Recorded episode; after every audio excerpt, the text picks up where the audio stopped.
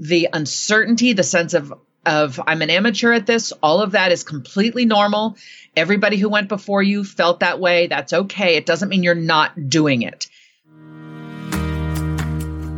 Welcome to Tilt Parenting, a podcast featuring interviews and conversations aimed at inspiring, informing, and supporting parents raising differently wired kids. I'm your host, Debbie Reber. In today's episode, I am bringing back to the podcast the brilliant and talented author and speaker, Julie Lythcott Haims. Julie last appeared on the podcast to talk about her game changing book, How to Raise an Adult, written in response to the overparenting trends she witnessed as a dean at Stanford University. Today, she's back to talk about her brand new and equally amazing book, Your Turn How to Be an Adult. I had the opportunity to get an advance copy, and I just have to say, this book feels like a generous gift to adult and soon to be adult humans. It is so thorough, and I got so much out of it, both for myself and as a parent. I wanted to talk to Julie about this book, not just because I think it should be required reading for everyone, but also because of how powerfully inclusive it is. We talk about how important it was to Julie that this book should represent the whole spectrum of adult experiences, including neurodivergence, that it be both practical and normalizing, as well as some of the considerations that went into writing a how to adult book in a rapidly changing world. I hope you enjoy our conversation. Oh, and I also encourage you all to read Julie's memoir, Real American, which examines racism through her experience as a Black and biracial person. Just basically, don't miss out on anything Julie writes or creates for the world. Lastly, I want to give a quick shout out to Devin O'Brien and Sabrina Risk, two new supporters of the podcast. Thank you so much. By joining my Patreon campaign, you are helping to support the production expenses associated with making this show. That includes helping me pay my fabulous editor, Donna, the hosting costs, creation of all the associated assets, and more. If you get a lot out of the show and would like to help cover the costs for making it, please join my Patreon campaign, where you can sign up to make a monthly contribution as little as $2 a month. Just go to patreon.com slash tiltparenting. And now here is my conversation with Julie Lythcott Haims.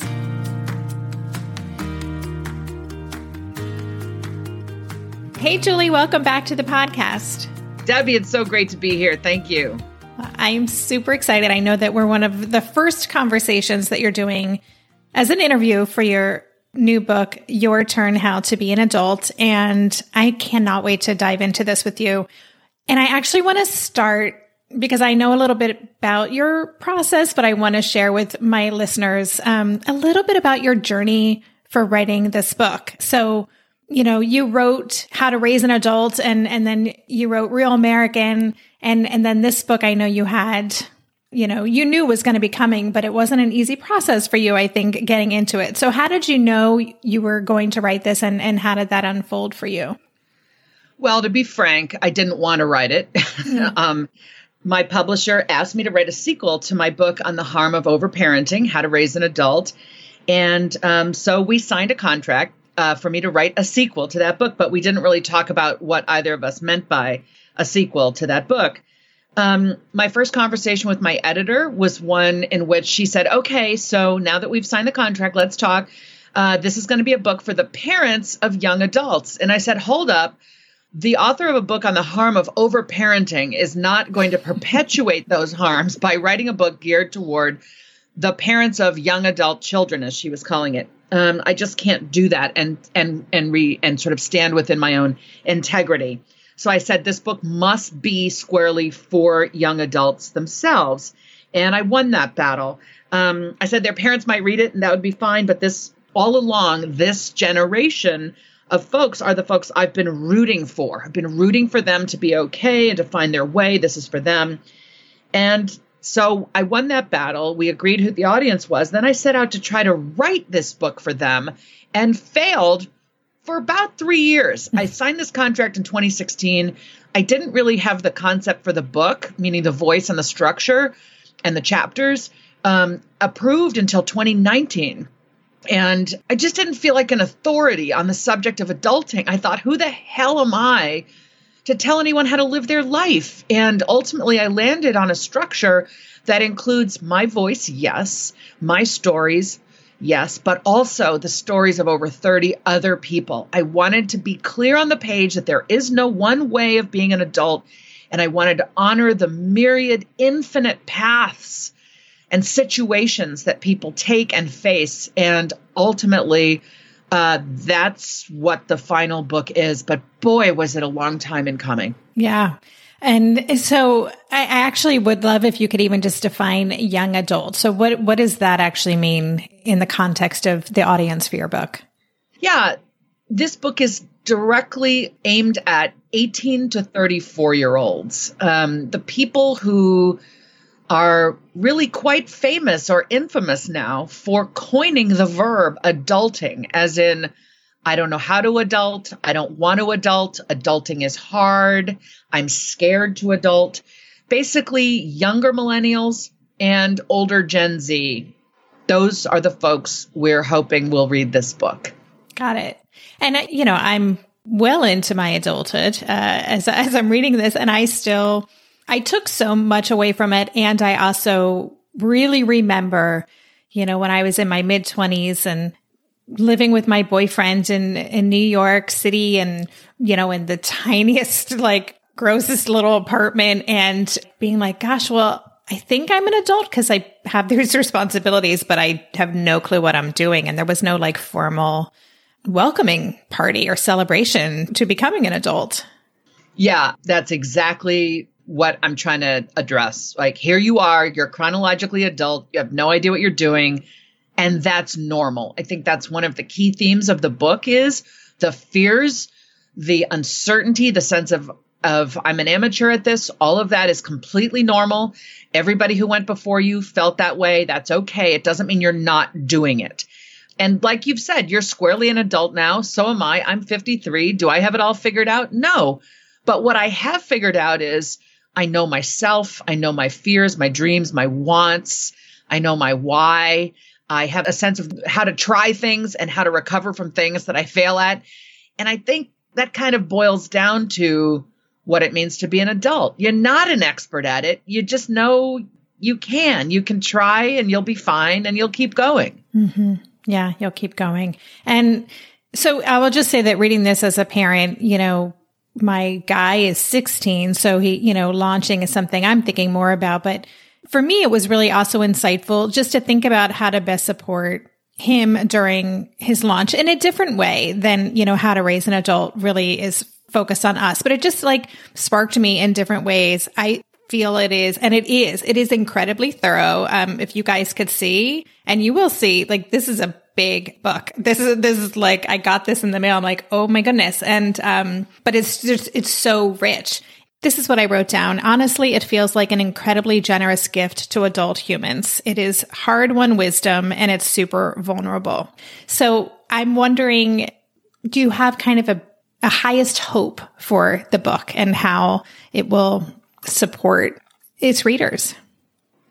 My highest hope for the readers I want for the readers to feel this book was written for them as an individual. I'm hoping that there's enough examples in there, enough difference on the page that every single human who picks it up will somewhere across those hundreds of pages really feel that I'm speaking directly to them in a very compassionate, understanding, brave way um, I'm hoping it'll feel like a companion that they will want with them, that they could turn back to. We've worked so hard on the index because, for example, as you know, dogs play a small but important role in this book. You know, there's a story where a, somebody's got brand new twins and when they have to put the babies down for a while on the bed, the dog comes over and places his his places his snout on the baby's legs to hold the baby in place. It's so loving. And somebody's going to connect with that story and want to rifle through and say, Where's the story about the dogs? And so dogs are in the index. You know, how to help people come back to the book uh, time and time again is is very intentional. Um, and my hope for the book is that you know it it proves itself as a text of worth and value, and that it finds its readers, it finds its people. I'm I'm very hopeful. I, I you know, when you you know, because you're an author, and you know, these feel like our children in some ways. These books we write, and I'm calling this one because it is such a big book. I call it my bouncing baby boy, and I'm I'm hoping my bouncing baby boy or girl or non-gender specific book, you know, goes and makes its way and is well received and and treated with kindness. And um, yeah, that's awesome.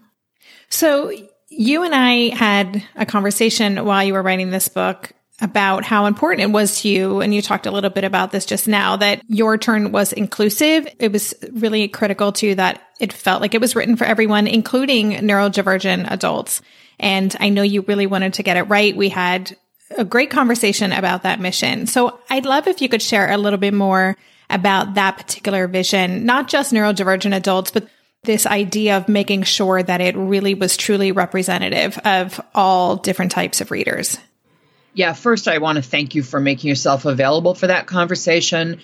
Everyone who's listening trusts you as a wise and compassionate and frank resource. And so do I, my friend. So was really grateful to be able to call on you and get your guidance and feedback.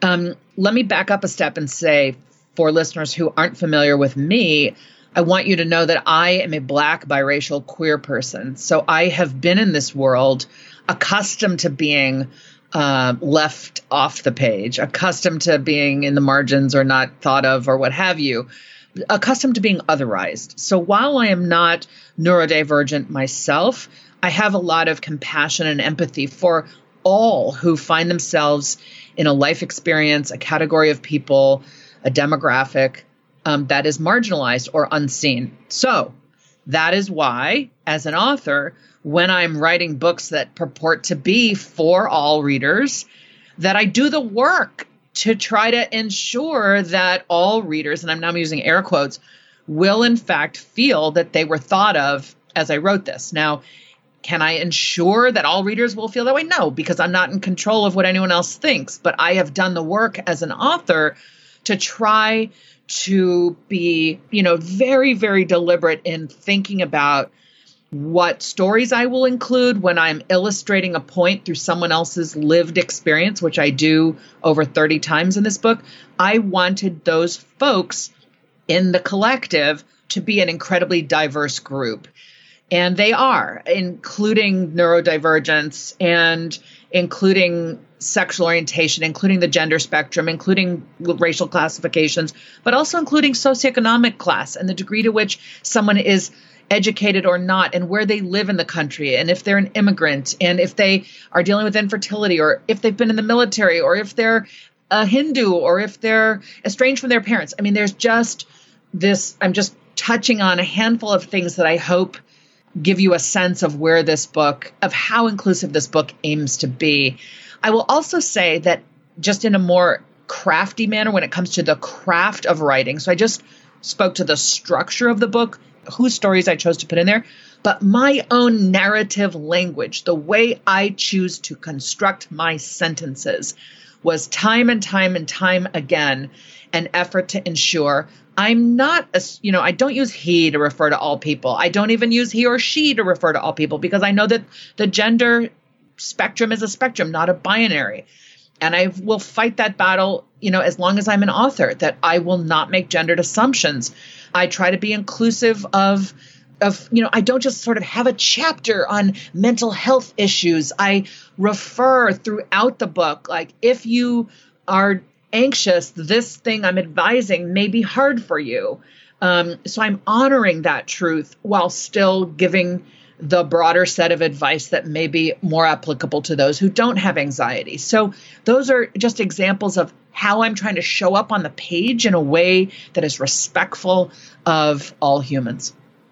Yeah, and it it's so effective and it it does feel The word in that's coming to my mind is breakthrough. Um, you know, I know that other authors have this same goal and have, have done this kind of work, but as someone who's writing in a very a very, you know, what will be a very mainstream, um, hopefully New York Times best-selling book, um, and you have such a, a big presence. It is so comforting and validating to know that, you know, readers are just going to see themselves because that is a rare thing, right? Especially when you're, we're talking about prescriptive nonfiction, which I guess that's what this would fit into, but books that are designed to give us direction and tools.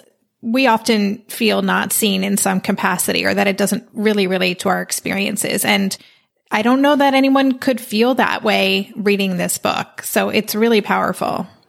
I appreciate your noticing that and reflecting upon it. It is certainly one of my main goals in this book is to achieve that outcome. I think many people though Debbie will totally overlook that. The people for whom the world has always been constructed, the neurotypical people, uh, the people without mental health challenges, the people who are straight, the people who are middle class, the people who are white, the people who are male, um, they might not even notice that this book is deliberately inclusive of others. And um, in some ways, I think, therefore, what I'm doing is a little bit stealth. I mean, mm-hmm. it's, you know, it's like, oh, hey, gonna sneak this book up on you. Maybe they'll figure out through osmosis that something different is happening without being able to put their finger on quite how this book is different. Whereas for those in communities that are historically otherized, I'm hoping it'll be utterly obvious and people will say, wow, finally, yes. Mm-hmm. You know, yes, yes, yes. That that is my hope. Hmm, that's great. We'll be right back after this quick break. There's so much more to maintaining a healthy gut microbiome than eating a balanced and healthy diet. Travel, certain medications, and of course, something many of us have plenty of in our daily life, stress, are just some of the other factors that can totally throw off our systems. Enter Ritual. They created Synbiotic Plus, a three in one supplement with clinically studied prebiotics, probiotics, and a postbiotic to support a balanced gut microbiome. Their supplement includes two of the world's most clinically studied probiotic strains to support the relief of mild and occasional bloating, gas, and diarrhea.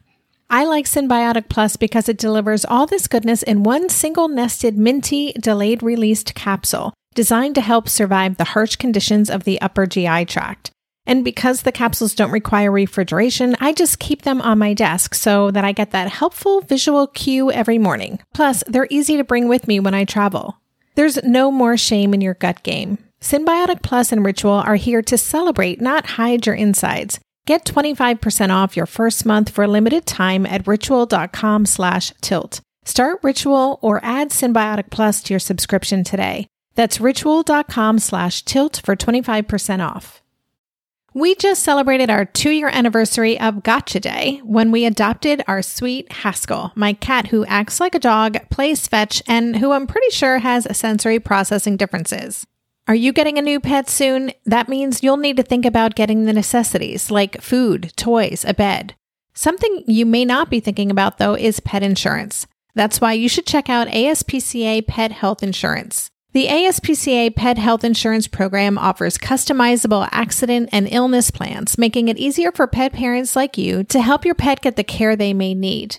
The ASPCA Pet Health Insurance Program has been around for over 18 years, and they've helped more than 600,000 pets during that time. They allow you to customize your plan, helping ensure that your pet's plan is as unique as they are, because vet bills can really add up, especially when you're least expecting it. It's simple. Use their app to submit a claim and you'll receive reimbursement for eligible vet bills directly into your bank account. To explore coverage, visit aspcapetinsurance.com slash parenting. That's aspcapetinsurance.com slash parenting. Again, that's aspcapetinsurance.com slash parenting. This is a paid advertisement. Insurance is underwritten by either Independence American Insurance Company or United States Fire Insurance Company and produced by PTZ Insurance Agency Limited. The ASPCA is not an insurer and is not engaged in the business of insurance. So there's a chapter I want to dive a little deeper into. Um, which is probably not going to be a surprise, um, which one I'm talking about in this conversation. It's called Take Good Care. Um, I devoured that chapter. I just thought it, it was so, well, it's really, um, in so many ways talks about not just adults who are neurodivergent or might have mental health challenges, but just the importance of really knowing yourself and taking care of who you inherently are with all of your strengths and all of your weaknesses. So can you talk more about uh, that chapter. Just tell us a little bit about it. Yeah. Um, so I think I began with the understanding that the generation I'm speaking to is one in which humans have, uh, more, more so than ever, had the benefit of testing, diagnoses, um, support around mental health challenges, around neurodivergence. And my point being, a book 20 years ago aiming to elucidate these same subjects, the subject meaning how to be an adult, might have relegated neurodivergence, I wouldn't have even used that term, of course, and mental health challenges to kind of an asterisk, you know, whereas I wanted folks who are who are dealing with these situations, as I broadly refer to them in the book, situations, to just be centered on the page. And um, so that was one goal here.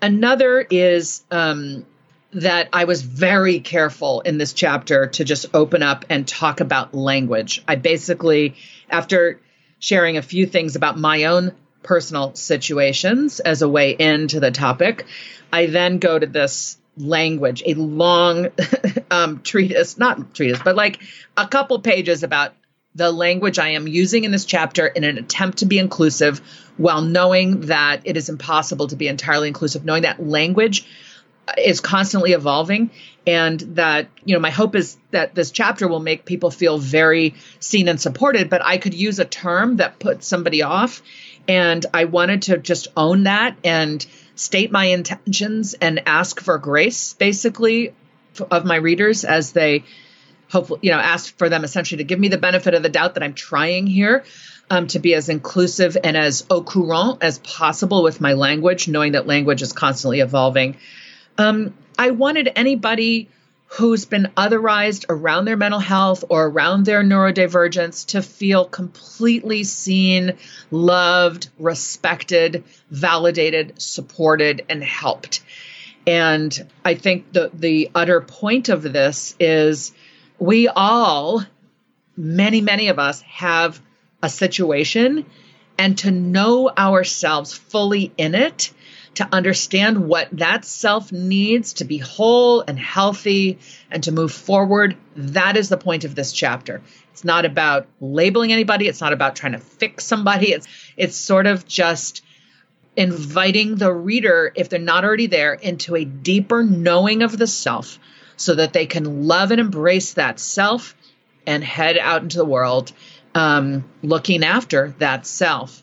And then I think implicitly there's something about aging in here, which is, you know, your older self will want your current self to take good care of itself. Okay. There's a lot of self in that, in, in what I just said.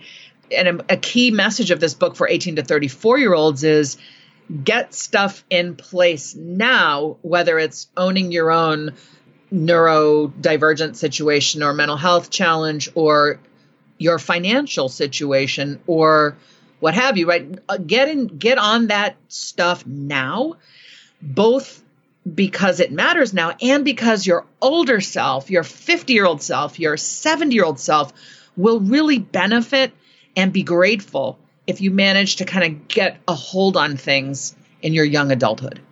Yeah, it, it's really, I think this chapter again approached this topic or, you know, these situations, as you say, in, in such a refreshing, validating way. I, I did make note about just that conversation you had at the beginning of the chapter about language and just saying, yeah, this is really complicated. It's something I personally have not struggled with, but had to be intentional about as I wrote differently wired in when I did the paperback edition, I made even further updates. I'd make new updates today. Like language is evolving and um, I just really appreciated that lens through which you you wrote this. And what I loved about this chapter is it normalizes things, right? And and you even say, I'm not sure where you got the statistic, but that, you know, 50% really of adults have something, you know, different going on about the way that they're processing or, or experiencing their brain and the and the world. So by including this and just in this book, which isn't just for neurodivergent adults, it felt powerful. It felt practical. You've already established such a trust with the reader. Um, so it just felt so validating. So, and I also would love if you could just share a couple. You have a great section in here, self care checklist. And I talk about self care all the time, but this is a different kind of a checklist. And I loved the kinds of things you included. Um, could you share some of those? Happily, happily. And let me just go back to that one and two stat and say that um, I hope what I said, yeah, I'm just looking now back at it myself. So I'm, I'm not saying one in two adults have a diagnosis, but one in two 18 year olds. And I read that stat somewhere, read it in a number of places. So certainly for those at the younger end of the readership, one in two have a diagnosis of some kind. And that just further underscored my need to completely normalize that fact. And I do address in this chapter why a lot of older folks say, "What's wrong with those people with that generation?" Like da da da. And I'm here as you know, a 53 year old saying, "No, no, no, you older folks, stop. Things are different now. Just stop. Stop comparing your way of being and what you know and what you remember from your own. Just stop. Let's stop imposing upon millennials and Gen Z." some boomer or even Gen Xer ideal of like the way things should be. And I do a lot of generational I, I am humble generationally in this book. Uh, there's a point in the book later and i'm going to get to your question. I haven't forgotten it i'm sorry. There's a point in the book later where i say you know try to make things better in the world and i just up front say i know it takes a lot of chutzpah for somebody older than you to tell you to make the world better because we the older people have messed it up so I try to do mm-hmm. that dance of like, I'm here. I may be less credible because I'm in these older generations, but here's why I try to prove why I'm trustworthy. I, I think basically. All right, let me mm-hmm. go to the self care checklist.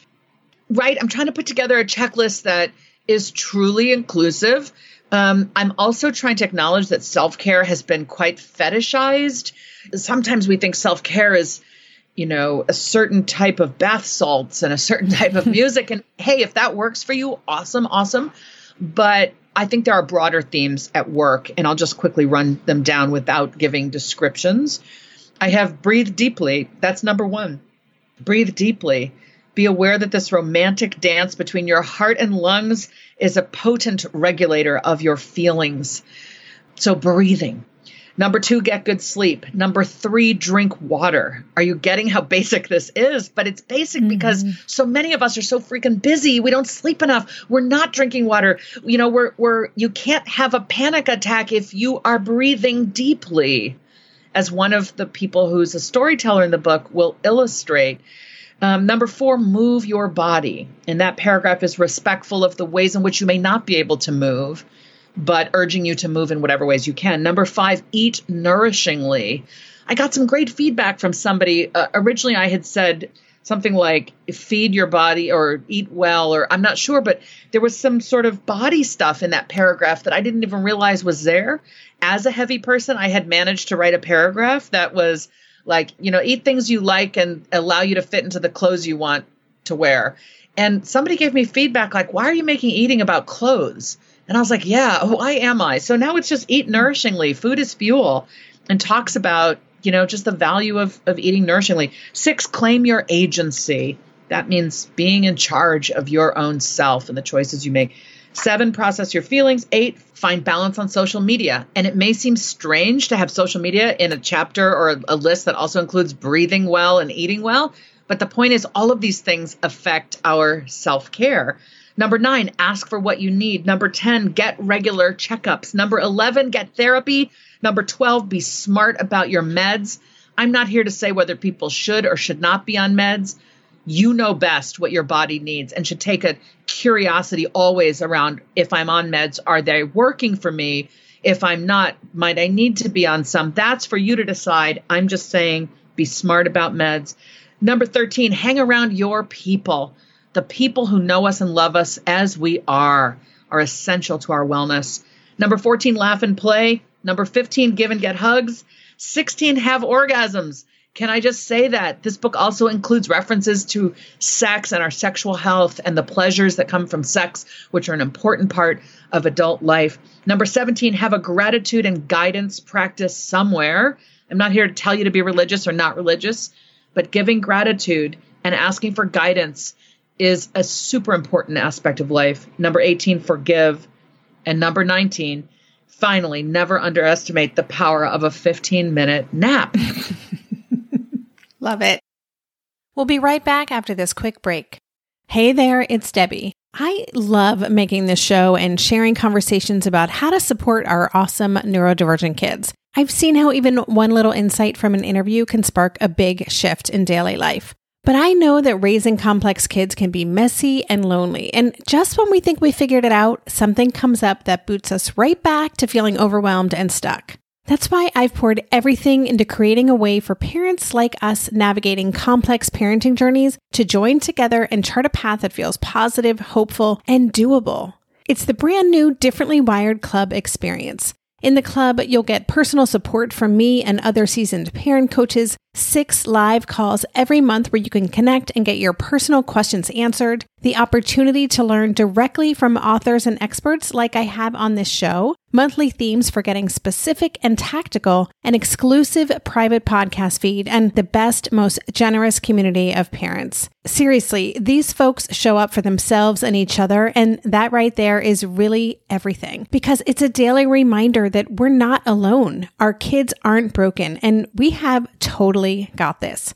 The recently rebooted Differently Wired Club is on a brand new platform with its very own iOS and Android app. It is such a great space. However, you learn, whatever your style, no matter the ages, genders, and neurodivergent profile of your children, the Differently Wired Club can help you cultivate the positive shifts you're hoping for. Join us today by going to tiltparenting.com slash club. That's tiltparenting.com slash club. I hope to see you on the inside. Hi there, I'm Andrea Owen, self help author with 19 translations of my books, global keynote speaker, and life coach. My podcast, Make Some Noise, has been serving up self help in a simple to digest way for the last decade. The topics brought in each episode are practical and easy to implement around topics such as working through fears that keep you stuck, different modalities of therapy, managing your negative self talk, and more. We bring you guest experts, solo episodes, and I even coach listeners on the air around relatable struggles. I also do my best to weave my sense of humor into some heavy topics because let's face it, life can be pretty hard and it's so much better when we can have some fun while walking through our challenges. Whether you're seasoned in personal development or just starting out, Make Some Noise podcast will help you become the best version of yourself, the person you're proud of when you look in the mirror and show up in your life. Simply search Make Some Noise with Andrea Owen wherever you listen to your podcasts. Oh my goodness. Julie, that is just such a fantastic list. I loved it.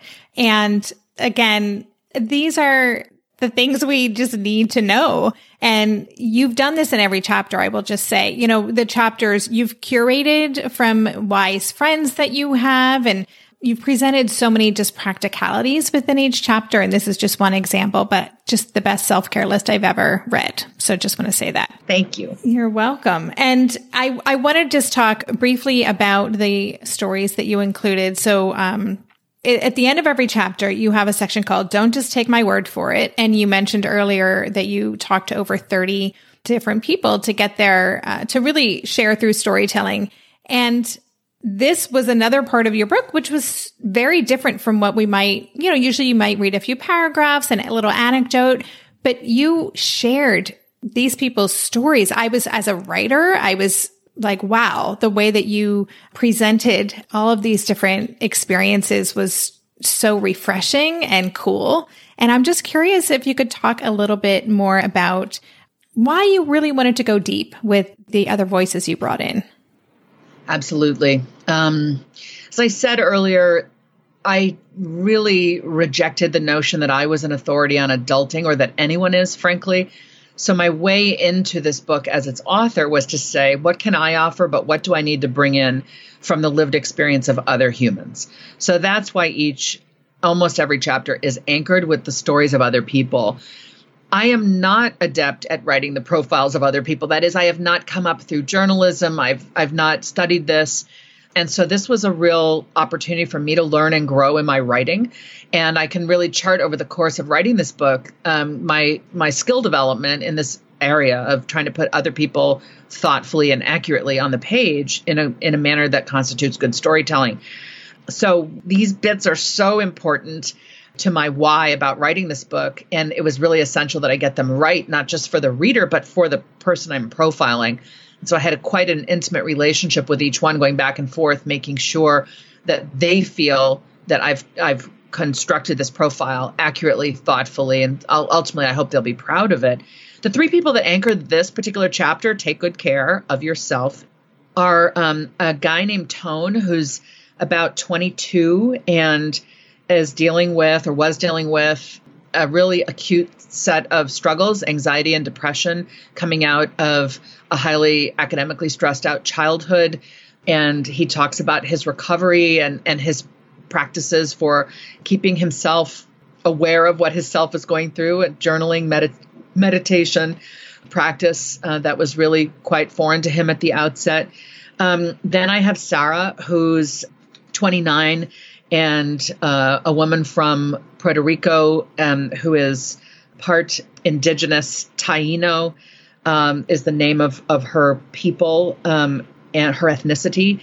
And she struggled with eating disorders and OCD in college as she was sort of fetishized and otherized at a highly elite college um, coming out of the island of Puerto Rico, where she was one of the best math students on the island. And yet, at her college, Stanford, people could only see her for how beautiful she was. And um, she talks about moving into an, a community that celebrated indigenous culture, um, the Native American theme dorm on campus, as a way to fully know herself and embrace herself and discovering her indigeneity and, and appreciating it, and being around others who did, really was the so- the source of her healing. And then I have Jeff, who is a 47 year old conservative white male who was in the military and and became bipolar. Um, had his first manic episode on a highway in Washington D.C. and was basically asked to leave the military, where he had a high security clearance.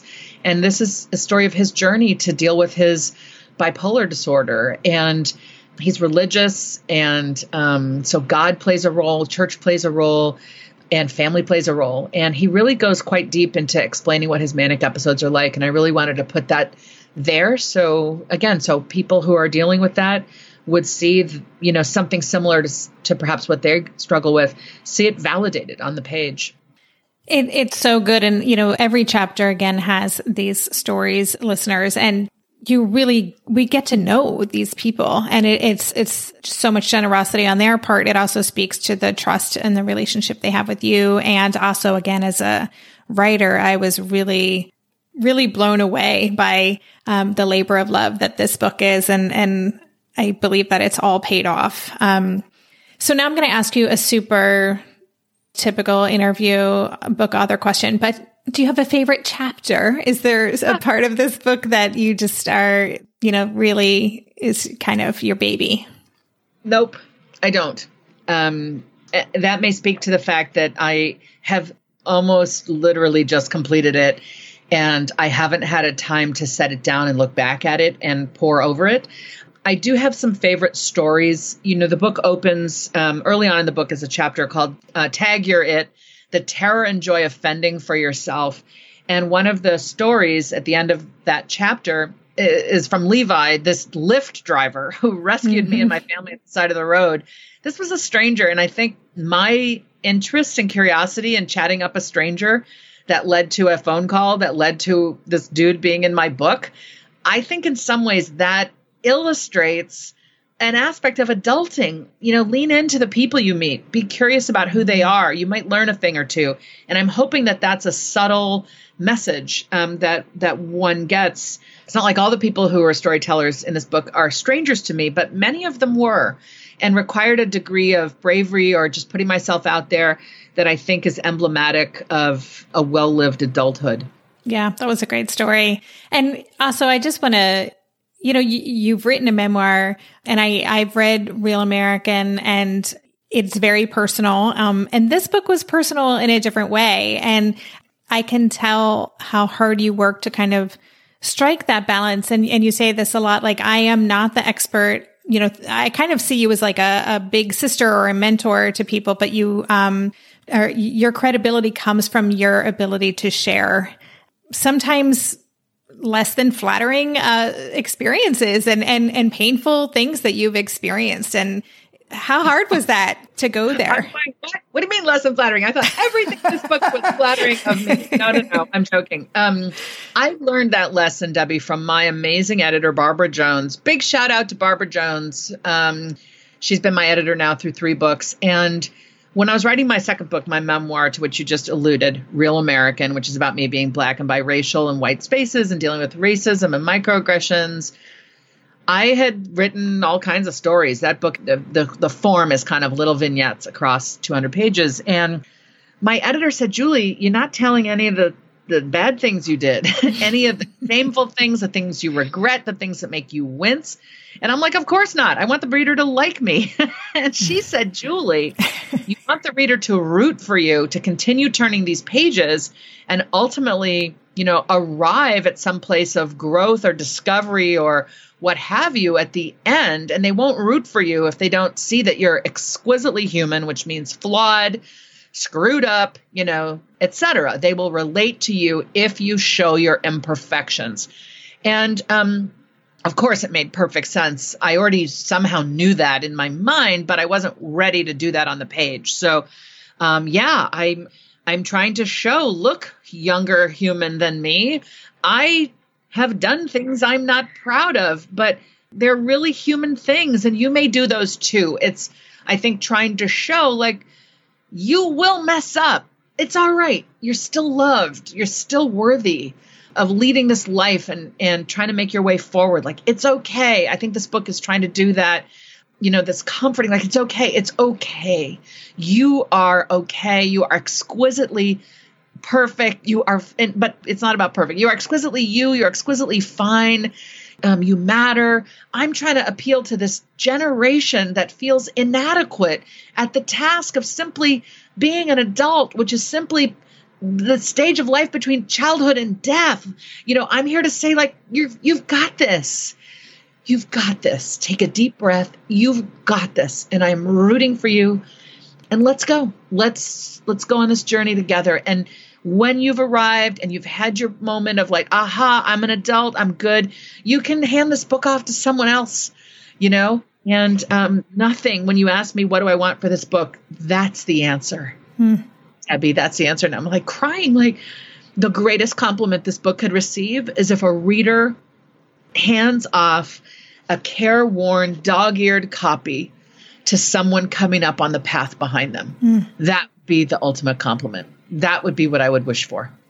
So beautiful. I can hear just the conviction and your passion for these readers and um and it just all comes through in the book. So I just want to say congratulations again. I I've gushed enough to you also outside of this podcast, but I will just say to listeners, this is really a phenomenal book. And um, we're recording this at the end of January, but as you guys are listening to this, the book comes out next week. So definitely check it out. Buy it for yourself. Buy it for for friends.